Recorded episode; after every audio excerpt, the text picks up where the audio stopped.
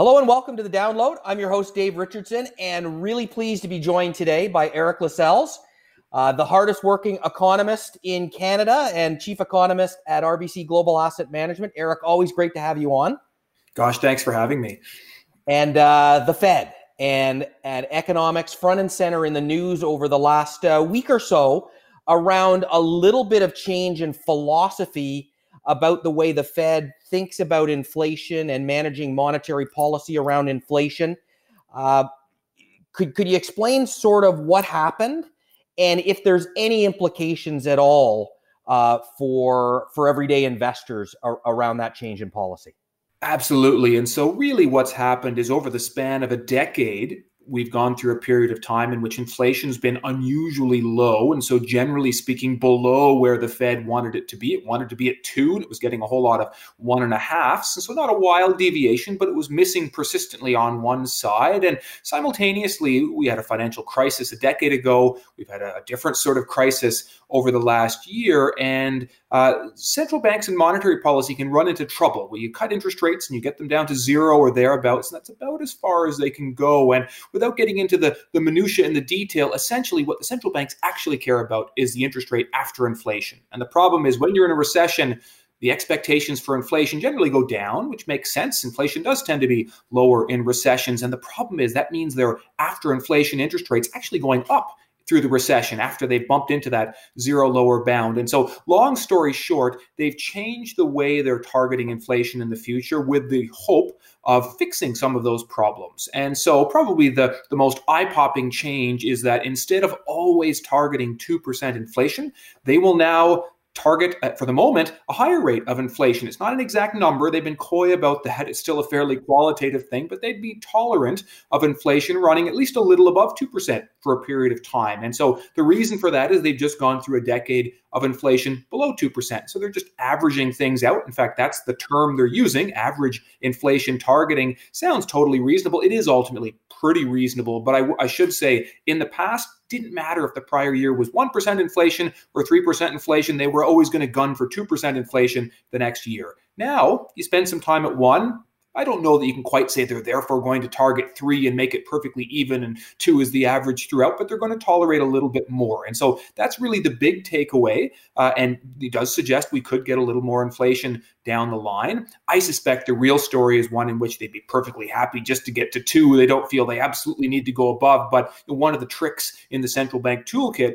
is when inflation is quite low, you have to raise expectations. That can actually be a self fulfilling prophecy. And so if you make people think, hey, maybe it'll be two and a half percent in a few years' time, maybe they'll actually get to two, which would be a pretty good outcome for them. And, and as well, as I mentioned earlier, there's this other kind of more obscure property where in future crises, if credible, you go into a recession, your inflation goes down. In theory, markets should be expecting more inflation later because it's low now. And so, actually, in theory, their inflation adjusted rate should be actively falling even when they can't cut it any further. So, they like that too, but that's a, a bit of a trickier concept. And so, that's the change. Uh, I suspect in the end, if anything, we could get a little more inflation at a minimum than previously assumed. We'll see if they actually get to two and beyond. But they're targeting a little bit more. Uh, but I should emphasize this doesn't in any way resemble the 1970s or 1980s. Nobody wants 10% inflation. I think they'd be happy to get 2.5% inflation for a few years' time. And so that can trickle through into perhaps bond yields over time. And it does have implications in other places, but it's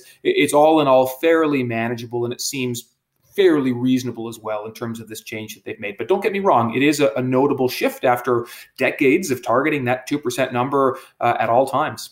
Well, and, and I'm glad you referenced the this isn't the 70s again, and it, it may even be a challenge for them to get inflation to that 2% target, let alone getting it to go past.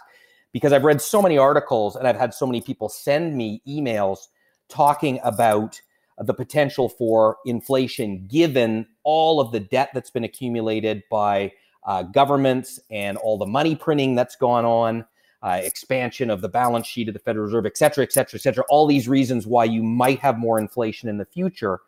And and at least in the near term anyways that's not something that is a huge concern to you i'm, I'm getting from your comments. Right that's that's right and so i don't i don't disagree with the idea that there are some things out there that weren't there six months ago that do make an argument perhaps for a bit more inflation including this very thing we've just been discussing but you know put into context would be we've been on a gosh it's, it's practically a 40 year downward trend for inflation to begin with like we haven't really established that we can fully stabilize inflation here let alone significantly revive it. It's been falling since the early 1980s, and so that's one thing uh, to, to keep in mind very much. I think you know, let's appreciate that there is still uh, what appears to be a profoundly deflationary force at work, uh, and that would be some of the demographic influences, the classic Japan example of a, an older country having trouble running inflation, and then suddenly Europe is now the next oldest place. And what are they having trouble doing? They're also having trouble running inflation. And so let's not forget about that. That's still there. And if you'd asked almost anyone, including me six months ago, you know, what do you think the, the where do you think the risks lie for inflation over the long run? Probably we would have said the risk is inflation undershoots where it would ideally be, as opposed to overshoots. And so uh, I, I do recognize, as you just mentioned, yeah, there is more public debt that can create a, a bit of a temptation to allow more inflation. Central banks certainly doing a lot of stimulus, a change of mandate that we've just discussed, even some onshoring, like those can be inflationary things. It's not yet clear whether those can outmuscle the, the demographic downtrend. Uh, and for that matter, uh, let's appreciate that very few of those things would benefit from outright high inflation. You know, you, you could see a greater tolerance for two and two and a half, and who knows, maybe there's a three out there somewhere. But uh, but you know, public debt levels don't get helped if you run high inflation. That that actually creates big problems. And central banks, yep, they've got big balance sheets and they've done a lot of stimulus, but with an eye towards achieving two percent or now slightly above two percent levels. There's nobody trying to make hyperinflation here and you know, the onshoring story, much as globalization did put some downward pressure on inflation, but wasn't the whole story. There'll be some upward pressure, but it's not the, the dominant thing. So for the moment, we're in the middle of a, a demand shock. I mean, unemployment is high. No one's screaming for wage increases. Companies can't jam through price increases. We're not seeing a lot of inflation now. It's hard to fathom there being an inflationary problem over the next year or two. Conceivably beyond there, a little bit more trickles in, but again, probably a pretty tolerable amount. And just as running a little below two didn't end the world over the last decade, running a little above two, if achieved, doesn't end the world either. And so it's it's probably a, pretty tolerable thing. And it's again not even clear uh, this will be fully achieved. Yeah, and, and always important to, to reference for, uh, for for people of my age and, and and a little bit older, those of us who lived through the 70s and remember the 70s and the high inflation back then, and now who are moving into retirement or already in retirement, that high inflation, bad thing, low, moderate inflation, a little bit of inflation is actually something you need and you want in an economy. And uh, that's what we're talking about here.